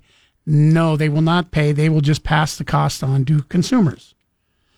You're not necessarily wrong there either, because uh, that's what they have done from the Mhm. beginning of big pharma. Is that their prices all get passed on eventually to the consumers? Now they may upfront load the research, but when they get that particular something um, drug that is approved and shows that it does work, that's where they get their money back. Then Something they that- start charging you. For. something that people have been a little bit perturbed about, especially on social media the last few days, is that when ExxonMobil and a couple of the other uh, British Petroleum and a couple of the other uh, gas companies or oil companies uh, gave their quarterly results, their earnings, they were really, really high. Like they were making just, you know, billions more than they had been making before. And of course, prices of gas are through the roof at the Mhm. moment. Um, how do those things go together? On, on on how? What do you mean? Our prices have gone way up, and we're making tons of money. So why can't you lower the prices if you're making tons of money? Well, I'm guessing you probably can. Um, there is some money that has to be made back because you remember hundreds of billions of dollars was lost in 2020. Mm-hmm. Okay. And and the government didn't write a check and say, "Hey, we understand you guys are losing money, so we're going to write you a 20 billion Yeah, dollar have check to- to, make up for all the money you lost you this year." to, you have to be a major bank for that to happen, apparently. yeah. So, I mean, part of this is just making money back that they lost in 2020 because you'll remember when oil prices dropped down to below zero. They were paying people because they didn't have room to store the gas or the, the oil at the time. So they actually had to pay people to take the money. I think it got down to what, min- $4 a barrel? Mhm, yeah. Now it's selling for over a $100 a I don't, barrel. I don't remember gas or oil suddenly becoming free. Though. Yeah, I, I don't remember that either. Uh, John in Nampa, we got about uh, 45 seconds here. Yeah, okay, good. I'll try to get splatter this out there. I called in last week about uh, the uh, fentanyl uh, epidemic and how that is mo- mostly affecting liberal Democrats, and that's the reason why it's in the news. And some nitwit wrote in later, so, and I guess she identifies as a woman, uh, said that oh, that's not true. Uh, MSNBC just did a report on that, so I went on YouTube and looked up everything on NBC, NBC and uh, MSNBC. Couldn't find anything particular that that new, but I did find something like a week ago, and they had a map of the United States and all the things affected by fentanyl. And California and all the liberal states were the heaviest affected by fentanyl deaths. And the one state that was in the green was South Dakota, Kristi Noem State, who who's taking care of her people just thought I'd throw that out there. I do do my research. You may not like it, but the uh, oh, Well, and Pfizer Did they Pharma, did by the they did they have the causation though? Was it because people are liberal, or, or because so many more people live in those uh, those states and cities? I I think it's well, they didn't say it that way, but uh, I think it's not. Be, I think it's because of the liberal idea that we can you can get away with risking your health that bad. Uh, mom and dad don't know what they're talking about. Government doesn't know what the law doesn't know what it's talking about. I'm going to go ahead. I, I have control of this. I'm going to take my fentanyl or whatever I want and live however I want, and it's somebody else's consequences when they end up in a hospital. Apparently. Okay. Thank you for the call, Yeah, it John. Was, it was liberal. It was liberal states that had the highest rate of deaths. All right. but they're going to vote anyways. Well, of course. Everybody should vote. Thank you for the call. Appreciate it. Even when it comes to Ray, I mean, uh, it, go, it does go to population. I know we're just about done out of time, can't continue talking about it, but when you compare cop, population and rate, I mean, it isn't a, a, mean number. It's actually a percentage of the people who live there. So, yeah. I mean, population does come into it. That's all the time we have for uh, today. Enjoy your one final day of triple digits. Going to be much lower in temperature the rest of the week. We're on a 20 hour break. We'll have more Jo Dee Messina tickets for you tomorrow.